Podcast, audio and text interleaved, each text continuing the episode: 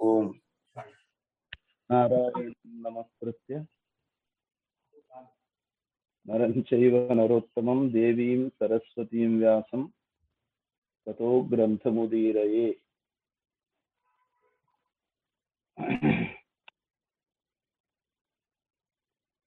ಪರಮ ಪೂಜ್ಯರಾದ ವ್ಯಾಸರಾಜ ಮಠಾಧೀಶರಾದ ಶ್ರೀ ವಿದ್ಯಾಶಿ ಶ್ರೀಶತೀರ್ಥ ಶ್ರೀಪಾದಂಗಳವರ ಪಾದಕಮಲಗಳಿಗೆ ಅನಂತ ಪ್ರಣಾಮಗಳನ್ನು ಸಲ್ಲಿಸ್ತಾ ಭಗವಂತನ ಅವತಾರರಾದ ವೇದವ್ಯಾಸದೇವರು ರಚನೆ ಮಾಡಿದ ಹದಿನೆಂಟು ಪುರಾಣಗಳಲ್ಲಿ ವಿಷ್ಣು ಪುರಾಣವೂ ಕೂಡ ತುಂಬಾ ಉತ್ತಮವಾದ ಸಾತ್ವಿಕ ಪುರಾಣ ಅಂತ ಕರೆಸಿಕೊಂಡಿರುವಂತಹದ್ದು ಪ್ರಮೇಯದ ದೃಷ್ಟಿಯಲ್ಲಿ ಅನೇಕ ವಿಷಯಗಳನ್ನ ಇಲ್ಲಿ ನಿರೂಪಣೆ ಮಾಡಿದ್ದಾರೆ. ಅದರಲ್ಲಿ ಆರನೆಯ ಅಂಶ, ಕೊನೆಯ ನಾಲ್ಕು ಅಧ್ಯಾಯಗಳು. ಒಟ್ಟಾರೆ ವಿಷ್ಣು ಪುರಾಣದ ಕೊನೆಯ ನಾಲ್ಕು ಅಧ್ಯಾಯಗಳು ಇವತ್ತಿನ ಪ್ರವಚನದ ವಿಷಯ. ಸಂಕ್ಷಿಪ್ತವಾಗಿ ಆ ಅಧ್ಯಾಯಗಳ ಸಾರಾಂಶವನ್ನು ನಾವು ಗಮನಿಸೋದಾದರೆ, ಆರಂಭದಲ್ಲಿ ಈ ವಿಷ್ಣು ಪುರಾಣ ಪರಾಶರ ಹಾಗೂ ಮೈತ್ರೇಯರ ಸಂವಾದದ ರೂಪದಲ್ಲಿ ಮೂಡಿಬಂದದ್ದು ಅನ್ನೋದು ಈಗಾಗಲೇ ತಿಳಿದು ಬಂದಿರೋ ವಿಷಯ. ಇಲ್ಲಿ ಆಧ್ಯಾತ್ಮಿಕ, ಆದಿದೈವಿಕ, ಆದಿಭೌತಿಕ ಎಂಬ ನಾ, ಮೂರು ತಾಪತ್ರಯಗಳ ಬಗ್ಗೆ ವರ್ಣಿಸಿ. ಆ ತಾಪತ್ರಯಗಳು ಯಾವುದು, ಅದರಿಂದ ಬಿಡುಗಡೆಯ ಮಾರ್ಗ ಏನು ಅನ್ನೋದನ್ನು ಹೇಳಿದ್ದಾರೆ. ಆಧ್ಯಾತ್ಮಿಕ ತಾಪವನ್ನ ಶಾರೀರ ಹಾಗೂ ಮಾನಸ ಅಂತ ವಿಂಗಡಣೆ ಮಾಡಿದ್ದಾರೆ. ಅದರಲ್ಲಿ ಶಾರೀರವಾದದ್ದು ಶಿರೋರೋಗ, ಬಹಳ ಸ್ಥೂಲವಾದ ಶರೀರ ವೆಯ್ಟ್ ಜಾಸ್ತಿ ಮತ್ತು ಸ್ಥೂಲಕಾಯ, ಅದನ್ನ ಪ್ರತಿಶಾಯ ಅಂತ ಕರೀತಾರೆ. ಭಗಂಧರ ರೋಗ,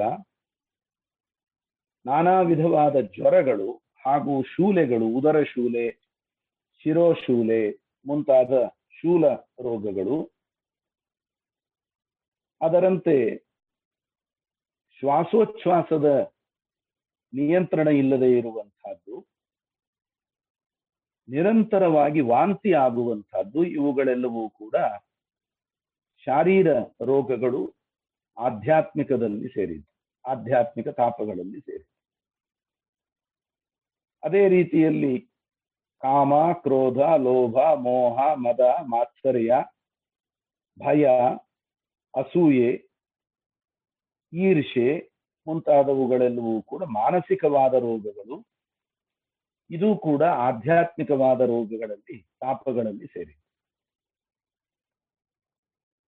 ಮೃಗಗಳಿಂದ ಹರಡುವ ರೋಗಗಳು, ಪಕ್ಷಿಗಳಿಂದ, ಮನುಷ್ಯರಿಂದ ಮನುಷ್ಯರಿಗೆ ಹರಡುವ ರೋಗಗಳು ಪಿಶಾಚ ಸರ್ಪ ರಾಕ್ಷಸ, ಚೇಳು ಮುಂತಾದಂತಹ ಸರೀಸೃಪಗಳಿಂದ ಹರಡತಕ್ಕಂತಹ ರೋಗಗಳು ಇವೆಲ್ಲವೂ ಆದಿಭೌತಿಕವಾದ ರೋಗಗಳು ಅಂತ ಪರಿಗಣನೆ ಮಾಡಿದ್ದಾರೆ.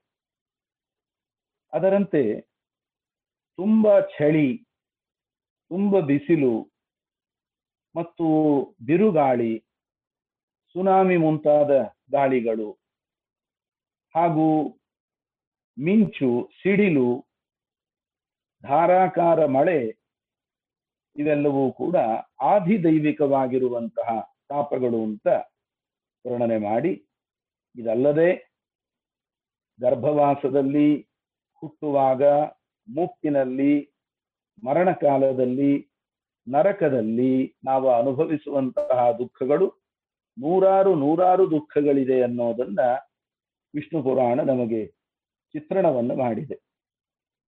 ಅದರಂತೆ ಬದುಕಿನಲ್ಲಿ ಗರ್ಭವಾಸದಿಂದ ಆರಂಭ ಮಾಡಿಕೊಂಡು ಮರಣದವರೆಗೆ, ಮರಣದಿಂದ ಮತ್ತೆ ಗರ್ಭವಾಸಕ್ಕೆ ಬರೋವರೆಗೆ ಈ ಜೀವಿ ಕರ್ಮಾನುಸಾರವಾಗಿ ಎಷ್ಟು ದುಃಖ ಅನುಭವಿಸ್ತಾನೆ, ಎಷ್ಟು ಸುಖ ಅನುಭವಿಸ್ತಾನೆ ಅನ್ನೋದರ ಒಂದು ತುಲನಾತ್ಮಕವಾದ ಪರಿಚಯವನ್ನ ವಿಷ್ಣು ಪುರಾಣ ಮಾಡಿಕೊಡ್ತಾ ಇದರಲ್ಲಿ ಅವನು ದುಃಖ ಅನುಭವಿಸೋದೇ ಜಾಸ್ತಿ, ಸುಖ ಅತ್ಯಲ್ಪ ಎಂಬುದಾಗಿ ವರ್ಣನೆ ಮಾಡಿ, ಇಂತಹ ಈ ಎಲ್ಲ ದುಃಖಗಳಿಂದ ತಾತ್ಕಾಲಿಕ ಅಲ್ಲ, ಶಾಶ್ವತವಾದಂತಹ ಬಿಡುಗಡೆಯನ್ನ ಪಡೆಯಬೇಕು ಅಂತಂದ್ರೆ ದುಃಖ ರೋಗಗಳ ಪರಿಹಾರಕ್ಕಿರುವ ಔಷಧಿ ಯಾವುದು ಅಂತಂದ್ರೆ ಭೈಷಜ್ಯಂ ಭಗವತ್ ಪ್ರಾಪ್ತಿ ಏಕಾಂತಾತ್ಯಂತಿಕೌ ಮತ ಏಕಾಂತ ಆತ್ಯಂತಿಕೀ ಮತ ತಸ್ಮಾತ್ ತತ್ಪ್ರಾಪ್ತಯೇ ಯತ್ನ ಕರ್ತವ್ಯ ಪಂಡಿತೈರ್ನರೈಹಿ ಎಂಬುದಾಗಿ ಭಗವಂತನ ಪಾದ ಸಾಮೀಪ್ಯವನ್ನ ಅವನ ಪಾದಗಳ ನೆರಳಿನ ಛತ್ರ ಇರೋದನ್ನೇ ಈ ಎಲ್ಲ ದುಃಖಗಳ ಪರಿಹಾರದ ಮಾರ್ಗ. ಆದ್ದರಿಂದ ವಿವೇಕಿಗಳಾಗಿರತಕ್ಕಂಥವರು ಜೀವನದಲ್ಲಿ ಏನ ಅಧಿಕಾರ, ಏನು ಸಂಪತ್ತು ಗಳಿಸಿದ್ವಿ, ಏನು ಐಶ್ವರ್ಯ ಗಳಿಸಿದ್ವಿ, ಎಷ್ಟು ಭೂಮಿ ಗಳಿಸಿದ್ವಿ, ಎಷ್ಟು ಮನೆ ಕಟ್ಟಿಸಿದ್ವಿ ಇತ್ಯಾದಿಗಳನ್ನು ನೋಡೋದಕ್ಕಿಂತ ಭಗವಂತನ ಅನುಗ್ರಹವನ್ನು ಎಷ್ಟು ಗಳಿಸಿದ್ದೇವೆ, ಭಗವಂತನ ಪಾದದ ನೆರಳಿನಲ್ಲಿ ಇರುವಂತಹ ಅವಕಾಶವನ್ನ ನಾವು ಎಷ್ಟು ಗಳಿಸಿದ್ದೇವೆ ಅನ್ನೋದನ್ನ ವಿಚಾರ ಮಾಡಿದಾಗ ಅದು ನಮಗೆ ಅರ್ಥವಾಗತಕ್ಕಂತಹ ವಿಷಯ. ಇಂತಹ ಭಗವಂತನ ಜ್ಞಾನವನ್ನು ಪಡೆದುಕೊಳ್ಳುವುದಕ್ಕೆ ಭಗವಂತನ ಅನುಗ್ರಹವನ್ನ ಅವನ ಪಾದದ ನೆರಳಿನ ಛತ್ರ ಛಾಯೆಯಲ್ಲಿ ನಾವು ಇರಬೇಕು ಅಂತಂದ್ರೆ ತತ್ಪ್ರಾಪ್ತಿ ಹೇತು ಜ್ಞಾನಂಚ ಕರ್ಮಚೋಕ್ತಂ ಮಹಾಮುನೆ ಎಂಬುದಾಗಿ ಪರಾಶರರು ಇದಕ್ಕೆ ಉಪಾಯ ಭಗವಂತನ ತತ್ವಜ್ಞಾನ, ಜಗತ್ತಿನ ಅಸಾರತಾ ಜ್ಞಾನ, ಅದೇ ರೀತಿಯಲ್ಲಿ ನಿಷ್ಕಾಮ ಕರ್ಮ. ಇದೆರಡೂ ಕೂಡ ಇದರ ಉಪಾಯ. ತತ್ವಜ್ಞಾನ ಅನ್ನೋದು ಉಪಾಯ ಅಂತ ಹೇಳಿದಾಗ, ಈ ಜ್ಞಾನವೂ ಕೂಡ ಆಗಮೋತ್ಸವಾದ ಜ್ಞಾನ, ವಿವೇಕದಿಂದ ಉಂಟಾದ ಜ್ಞಾನ. ಆಗಮೋತ್ಥ ಜ್ಞಾನ ಅಂತಂದ್ರೆ ವೇದಾದಿ ಶಾಸ್ತ್ರಗಳ ಅಧ್ಯಯನವನ್ನ ಮಾಡಿದ್ದರಿಂದ ಬರತಕ್ಕ ಜ್ಞಾನ. ವಿವೇಕದಿಂದ ಉಂಟಾದ ಜ್ಞಾನ ಅಂದ್ರೆ ಶಾಸ್ತ್ರಾದಿಗಳಿಂದ ಈ ಜ್ಞಾನವನ್ನ ಪಡೆದ ನಂತರದಲ್ಲಿ ತನ್ನ ಜೀವನದುದ್ದಕ್ಕೂ ಶಾಸ್ತ್ರಗಳ ಮನನವನ್ನ ಮಾಡ್ತಾ ಮಾಡ್ತಾ ಜೀವನದ ಪ್ರತಿಯೊಂದು ಆಗುಹೋಗುಗಳಲ್ಲೂ ಕೂಡ ಭಗವಂತನ ಪಾತ್ರವನ್ನ ವಿವೇಚನೆ ಮಾಡಿಕೊಳ್ಳುವಂತಹದ್ದೇನಿದೆ ಇದೆಲ್ಲವೂ ಭಗವಂತನ ಪ್ರೇರಣೆಯಿಂದ ಆಯಿತು ಎಲ್ಲರ ಒಳಗಿದ್ದು ನನ್ನನ್ನ ಪ್ರೀತಿಸುವ ಜನ ಇರಬಹುದು, ದ್ವೇಷಿಸುವ ಜನ ಇರಬಹುದು, ಅವರೆಲ್ಲರ ಒಳಗೆ ಭಗವಂತನಿದ್ದುಕೊಂಡು ಅವರಿಗೆ ನನ್ನ ಬಗ್ಗೆ ನನ್ನ ಕರ್ಮಾನುಸಾರ ಪ್ರೀತಿಯೋ, ಸ್ನೇಹವೋ ಅಥವಾ ದ್ವೇಷವೋ ಉಂಟಾಗುವಂತೆ ಪರಮಾತ್ಮ ಪ್ರೇರಣೆ ಮಾಡ್ತಾನೆ ಅಂತ ಹೀಗೆ ಜೀವನದ ಎಲ್ಲಾ ಏರಿಳಿತಗಳಲ್ಲಿ ಎಲ್ಲ ಆಗು ಹೋಗುಗಳಲ್ಲೂ ಭಗವಂತನ ಪಾತ್ರವನ್ನ ವಿವೇಚನೆ ಮಾಡಿಕೊಳ್ಳುವಂತಹದ್ದೇನಿದೆ ಇದನ್ನ ವಿವೇಕ ಅಂತ ಕರೆಯುವಂಥದ್ದು. ಅದರಂತೆ ಇಬ್ಬರು ಬ್ರಹ್ಮರು ಅವರನ್ನು ತಿಳಿಯಬೇಕು. ಶಬ್ದ ಬ್ರಹ್ಮ ಹಾಗೂ ಪರಬ್ರಹ್ಮ. ಶಬ್ದ ಬ್ರಹ್ಮ ಅಂತಂದ್ರೆ ವೇದ ಮಂತ್ರಗಳು, ಆ ಪದಗಳ ವಿಭಾಗ, ಇದೆಲ್ಲ ಶಬ್ದ ಬ್ರಹ್ಮ. ಪರಬ್ರಹ್ಮನನ್ನ ತಿಳಿಯೋದು ಅಂದ್ರೆ ಈ ಎಲ್ಲ ಶಬ್ದ ರಾಶಿ. ಇದು ಕೇವಲ ಪಾರಾಯಣಕ್ಕಾಗಿ ಇರೋದಲ್ಲ. ಮತ್ತೆ ಭಗವಂತನ ಅದ್ಭುತವಾದ ಮಹಿಮೆಯನ್ನ ವರ್ಣನೆ ಮಾಡುತ್ತದೆ ಅಂತ ತಿಳಿದುಕೊಂಡು ಈ ಎಲ್ಲ ಶಬ್ದ ರಾಶಿಗಳ ಉದ್ದೇಶವಾದ ಪರಮಾತ್ಮನ ಮಹಿಮೆಯನ್ನ ಅರಿತುಕೊಳ್ಬೇಕು ಎರಡು ವಿದ್ಯೆಗಳನ್ನ ಅರಿತುಕೊಳ್ಳಬೇಕು ಅಂತ ವಿಷ್ಣು ಪುರಾಣ, ದ್ವೇ ವಿದ್ಯೆ ವೇದಿತವ್ಯೇ ವೈ ಇತಿ ಚ ಆಥರ್ವಣಿ ಶ್ರುತಿ ಪರಯಾ ತ್ವಕ್ಷರ ಪ್ರಾಪ್ತಿ ಋಗ್ವೇದಾದಿಮಯಾ ಪರ. ಆಥರ್ವಣೋಪನಿಷತ್ತಿನ ಸಂವಾದವನ್ನು ತೋರಿಸ್ತಾ ಪರಾಶರರು ಹೇಳ್ತಾರೆ, ಎರಡು ವಿದ್ಯೆಗಳನ್ನು ತಿಳಿಯಬೇಕು. ಒಂದು ಪರವಿದ್ದೆ, ಒಂದು ಅಪರವಿದ್ದೆ. ಯಾವುದು ನಮಗೆ ಭಗವಂತನ ಜ್ಞಾನಕ್ಕೆ ಸಾಧನವೋ ಅದು ಪರವಿದ್ದೆ. ಹಾಗಾಗಿ ಋಗ್ವೇದಗಳು ಯದ್ಯಪಿ ಅಪರವಿದ್ಯೆ ವೇದೈಶ್ಚ ಸರ್ವೈರಹಮೇವ ವೇದ್ಯ ಅಂತ ಹೇಳಿದಂತೆ ಅವುಗಳು ಭಗವಂತನ ಜ್ಞಾನವನ್ನು ತಂದುಕೊಡ್ಲಿಕ್ಕೆ ಇರೋದು. ಆದರೆ ಬ್ರಹ್ಮ ಮೀಮಾಂಸಾ ಶಾಸ್ತ್ರದ ಬ್ರಹ್ಮಸೂತ್ರಗಳ ಅಲ್ಲಿ ಹೇಳಿದಂತಹ ಯುಕ್ತಿಗಳ ಸಂಯೋಜನೆಯನ್ನ ಮಾಡಿಕೊಂಡು ವೇದಗಳಿಂದ ನಾವು ಭಗವಂತನನ್ನ ತಿಳಿಯಲಿಕ್ಕೆ ಹೊರಟ್ರೆ ಮಾತ್ರ ಭಗವಂತನ ಜ್ಞಾನ ನಮಗೆ ವೇದಗಳಿಂದ ಸರಿಯಾಗಿ ಬರಲಿಕ್ಕೆ ಸಾಧ್ಯ. ಬ್ರಹ್ಮಮೀಮಾಂಸಾ ಶಾಸ್ತ್ರದ ಸಹಾಯ ಇಲ್ಲದೆ ಹೋದರೆ ವೇದಗಳಿಂದ ಭಗವಂತನ ಜ್ಞಾನವನ್ನು ತಿಳಿಯಲಿಕ್ಕೆ ಆಗೋದಿಲ್ಲ ಮೇಲು ಮೇಲು ನೋಟದ ಅರ್ಥದಲ್ಲೇ ನಾವು ಮುಗಿಸ್ಬೇಕಾಗತ್ತೆ. ಆದ್ದರಿಂದ ವೇದಗಳು ಇದ್ದೂ ಕೂಡ ಇಲ್ಲದಂತೆ ನಿರುಪಯುಕ್ತ ಆಗೋ ಸಂಭವ ಇದೆ. ಆದ್ದರಿಂದ ವೇದಗಳೆಲ್ಲ ಸಾರ್ಥಕವಾದದ್ದು ಬ್ರಹ್ಮಮೀಮಾಂಸಾ ಶಾಸ್ತ್ರದಿಂದ ಆದ್ದರಿಂದ ಬ್ರಹ್ಮಮೀಮಾಂಸಾ ಶಾಸ್ತ್ರವನ್ನ ಏನ್ ಹೇಳೋದು? ಪರವಿದ್ಯೆ ಅಂತ ಕರೆಯುವಂತಹದ್ದು ಋಗ್ವೇದಾದಿಗಳೆಲ್ಲವೂ ಕೂಡ ಅಪರವಿದ್ಯೆ ಅಂತ ಕರೆಸ್ಕೊಳ್ಳುತ್ತೆ.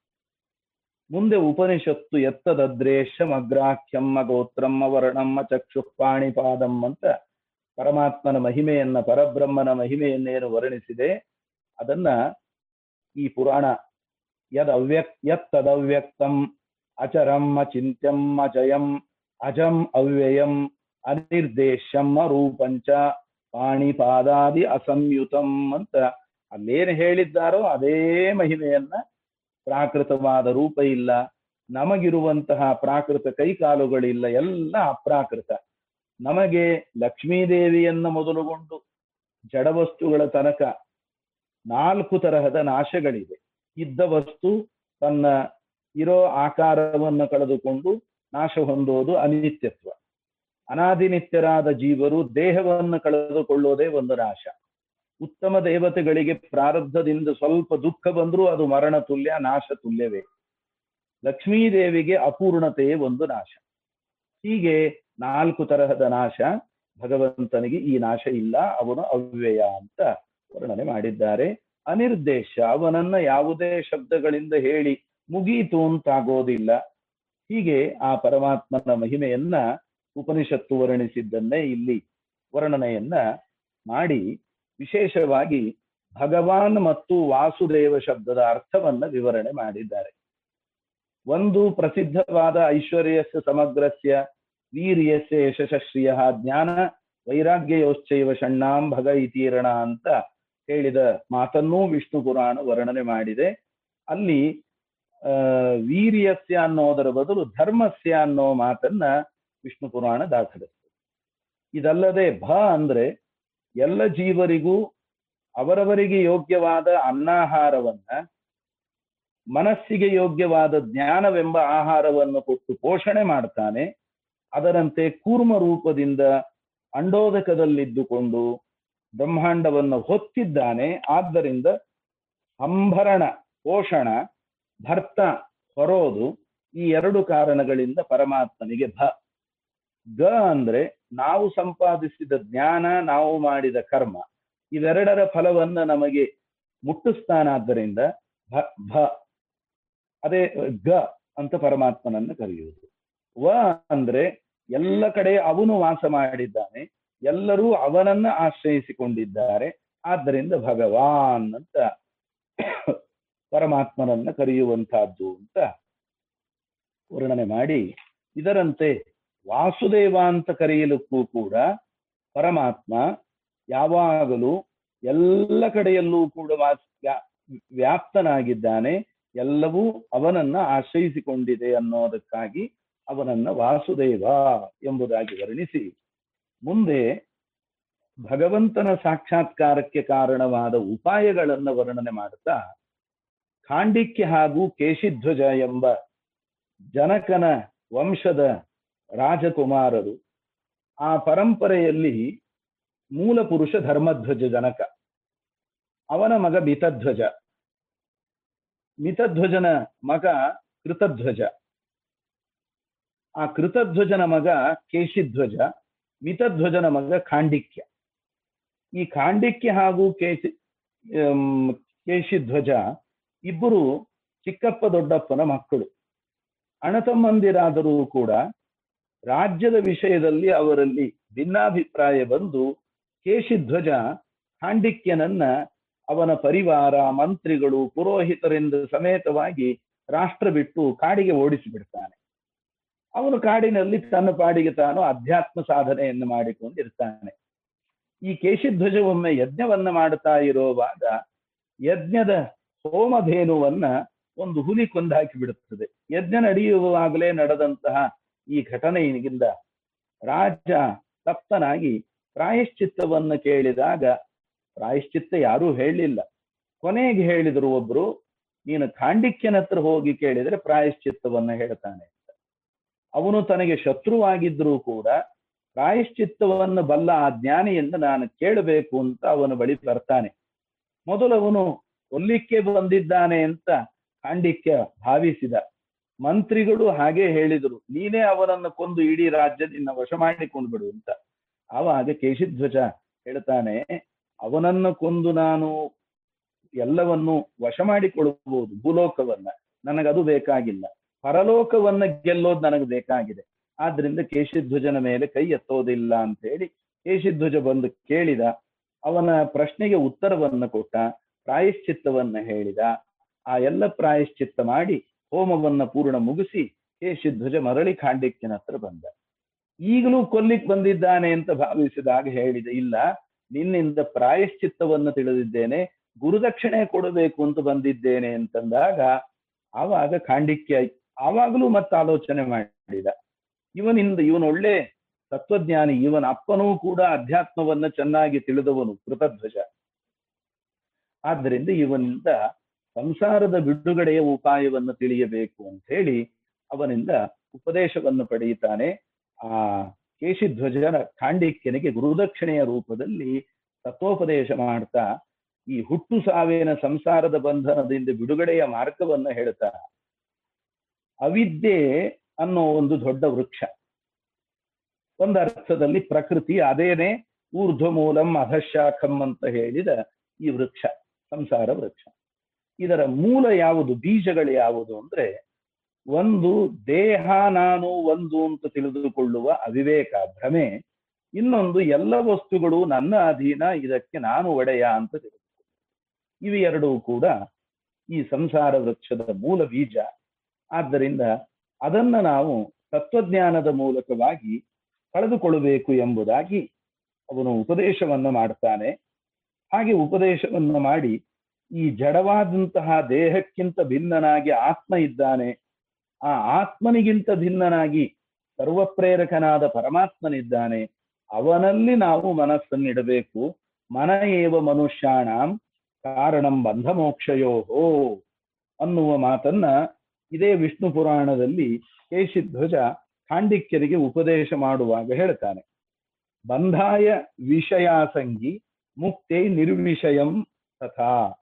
ನಾವು ಮನಸ್ಸನ್ನು ವಿಷಯ ಪದಾರ್ಥಗಳಲ್ಲಿ ನೆಲೆಗೊಳಿಸಿದರೆ ಬಂಧಕ್ಕೆ ಕಾರಣ ಅದನ್ನೇ ವಿಷಯ ಪದಾರ್ಥಗಳಿಂದ ಹಿಂತೆಗೆದು ಭಗವಂತನಲ್ಲಿ ನೆಲೆಗೊಳಿಸಿದಾಗ ಅದು ಮುಕ್ತಿಗೆ ಕಾರಣ ಆಗ್ತದೆ ಎಂಬುದಾಗಿ ವರ್ಣನೆಯನ್ನ ಮಾಡಿದ್ದಾನೆ. ಹೀಗೆ ಅನೇಕ ತತ್ವಗಳನ್ನು ಉಪದೇಶ ಮಾಡಿದ ಮುಂದೆ ಪರಮಾತ್ಮನ ಆಪಾದ ಪರ್ಯಂತರವಾದ ರೂಪದ ಉಪದೇಶವನ್ನು ಕೊಟ್ಟು ಮೊದಲು ಮೊದಲು ಮನಸ್ಸಿನ ಏಕಾಗ್ರತೆ ದೊರೆಯುವವರೆಗೆ ಒಂದೊಂದೇ ಅವಯವವನ್ನು ಚಿಂತನೆ ಮಾಡಿ ಆಮೇಲೆ ಸಮಗ್ರ ಆಪಾದ ಪರ್ಯಂತರವಾದ ರೂಪವನ್ನ ಧ್ಯಾನ ಮಾಡುವ ಅಭ್ಯಾಸ ಮಾಡಿಕೊಳ್ಳಬೇಕು ಅಂತ ಕೇಶಿಧ್ವಜ ಖಾಂಡಿಕ್ಯನಿಗೆ ಉಪದೇಶ ಮಾಡಿದ. ಹೀಗೆ ಗುರುದಕ್ಷಿಣೆಯನ್ನು ಕೊಟ್ಟು ಮರಳಿ ಬಂದ. ಮುಂದೆ ಕೊನೆಯ ಅಧ್ಯಾಯದಲ್ಲಿ ವಿಷ್ಣು ಪುರಾಣ, ಆ, ಋಷಿ ಪರಂಪರೆಯನ್ನ, ಉಪದೇಶಕ ಪರಂಪರೆಯನ್ನ ವರ್ಣನೆಯನ್ನ ಮಾಡುತ್ತದೆ. ಈ ಪುರಾಣ ಅಂತಂದ ಮೇಲೆ ಬ್ರಹ್ಮಾಂಡದ ಹೊರಗಿನ ಸೃಷ್ಟಿ, ಒಳಗಿನ ಸೃಷ್ಟಿ, ಮನ್ವಂತರ, ಮನ್ವಂತರಾಧಿಪತಿಗಳು, ಅಲ್ಲಿ ಆಗುವ ಭಗವಂತನ ಅವತಾರಗಳು, ಸಂಸಾರದ ಕಾರಣ, ಮುಕ್ತಿ, ಮುಕ್ತಿಯ ಸ್ವರೂಪ, ಇದನ್ನೆಲ್ಲ ವರ್ಣನೆ ಮಾಡಬೇಕು. ಅದೆಲ್ಲವೂ ಇಲ್ಲಿ ವರ್ಣನೆಯಾಗಿದೆ ಅಂತ ಹೇಳಿ ಬ್ರಹ್ಮದೇವರು ಇದನ್ನ ಉಪದೇಶ ಮಾಡಿದರು. ಬ್ರಹ್ಮದೇವರಿಂದ ಇದು ರುಭುವಿಗೆ, ಅವನಿಂದ ಪ್ರಿಯವ್ರತನಿಗೆ, ಅವನಿಂದ ಭಾಗುರಿಗೆ, ಭಾಗುರಿಯಿಂದ ಸಾರಸ್ವತನಿಗೆ, ಅಲ್ಲಿಂದ ಭೃಗು, ಭೃಗುವಿನಿಂದ ಪುರುಕುತ್ಸ, ಅಲ್ಲಿಂದ ನರಮದಾಳಿಗೆ, ನರಮದ ಪಾತಾಳ ನಾಗಲೋಕದಲ್ಲಿ ಧೃತರಾಷ್ಟ್ರ ಮುಂತಾದ ನಾಗಗಳು, ಹೀಗೆ ಪರಂಪರೆಯಿಂದ ಬಂದು ಜಾತೂಕರ್ಣೆ ಮಹರ್ಷಿಗಳಿಗೆ ಬಂದು ವಸಿಷ್ಠರ ಆದೇಶದಂತೆ ಜಾತೂಕರ್ಣರು ನನಗೆ ಇದನ್ನು ಉಪದೇಶ ಮಾಡಿದರು. ನಾನ್ ನಿನಗೆ ಉಪದೇಶ ಮಾಡಿದ್ದೇನೆ ಅಂತ ಪರಾಶರರು ಆ ಮೈತ್ರೇಯ ಮಹರ್ಷಿಗಳಿಗೆ ಇದನ್ನು ಉಪದೇಶ ಮಾಡಿ ಈ ಪುರಾಣವನ್ನು ಉಪಸಂಹಾರ ಮಾಡಿದ್ದಾರೆ. ಅಶ್ವಮೇಧ ಯಾಗದ ಫಲ ಮಾತ್ರ ಅಲ್ಲ, ಸಕಲ ಪಾಪಗಳು ಪರಿಹಾರವಾಗಿ ಭಗವಂತನ ಪ್ರೀತಿಯನ್ನು ಗಳಿಸಿಕೊಳ್ಳೋದಕ್ಕೆ ಈ ವಿಷ್ಣು ಪುರಾಣದ ಶ್ರವಣ ಸಾಧನವಾಗಿದೆ ಎಂಬುದಾಗಿ ಹೇಳಿ ಇತಿ ವಿವಿಧಂ ಅಜಸ್ಯ ಯಸ್ಯ ರೂಪಂ ಪ್ರಕೃತಿ ಪರಾತ್ಮಮಯಂ ಸನಾತನಸ್ಯ ಪ್ರದಿಶತು ಭಗವಾನ್ ಅಶೇಷ ಪುಂಸಾಂ, ಹರಿಹಿ ಅಪಜನ್ಮ ಜರಾಧಿಕಾಂಚ ಸಿದ್ಧಿಂ ಅಂತ ಹುಟ್ಟು, ಸಾವು, ಮುಪ್ಪು ಮುಂತಾದ ಎಲ್ಲ ದೋಷಗಳನ್ನ ಪರಿಹಾರ ಮಾಡಿ ಸರ್ವದಾ ಭಗವಂತನ ಸ್ಮರಣೆ ದೊರೆಯುವಂತಹ ಅವನ ಮಹಿಮೆಯನ್ನ ನಿತ್ಯ ಅನುಸಂಧಾನ ಮಾಡುವಂತಹ ಸಿದ್ಧಿಯನ್ನ ಕರುಣಿಸಲಿ ಅಂತ ಪ್ರಾರ್ಥನೆಯನ್ನ ಮಾಡೋದರೊಂದಿಗೆ ಈ ಪುರಾಣ ಮುಗಿಯುತ್ತದೆ ಅದರಂತೆ ಉದ್ವರ್ತನ ಸೇವಾ ಅಂದ್ರೆ ಪಂಚಾಮೃತ ಅಭಿಷೇಕ ಆದ ನಂತರದಲ್ಲಿ ಆ ಪ್ರತಿಮೆ ಶಾಲಗ್ರಾಮಗಳಲ್ಲಿ ಅಂಟಿದ ತುಪ್ಪ ಜೇನು ತುಪ್ಪ ಇವುಗಳನ್ನೆಲ್ಲ ಸ್ವಚ್ಛ ಮಾಡುತ್ತಾ, ವೇದ ಮಂತ್ರ ಪಾರಾಯಣವನ್ನ ಮಾಡುತ್ತಾ, ಬಿಸಿ ನೀರು ಮತ್ತು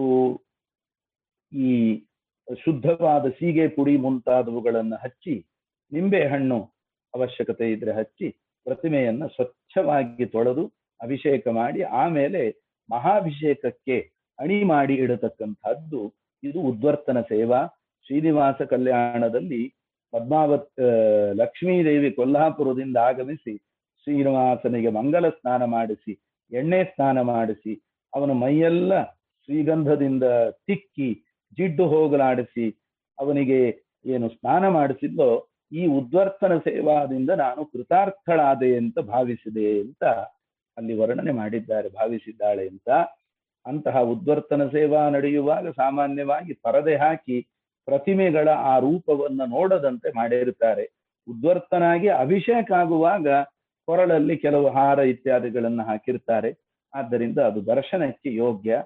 ಆ ರೀತಿಯಲ್ಲಿ ಆ ಉದ್ವರ್ತನ ಸೇವೆಯ ವಿಧಾನವನ್ನ ನಮಗೆ ಶಾಸ್ತ್ರಗಳು ತಿಳಿಸಿಕೊಟ್ಟಿದೆ ಅಂತ ಹೇಳ್ತಾ ಈ ಒಂದು ವಾಕ್ ಸೇವೆಯನ್ನ ಪರಮ ಪೂಜ್ಯ ಶ್ರೀಪಾದಂಗಳವರ ಪಾದಕಮಲಗಳಲ್ಲಿ ಸಮರ್ಪಣೆ ಈ ವಾಕ್ ಸೇವೆಯನ್ನು ಸಮಾಪ್ತಿಗೊಳಿಸ್ತೇನೆ. ಮಧ್ವೇಶ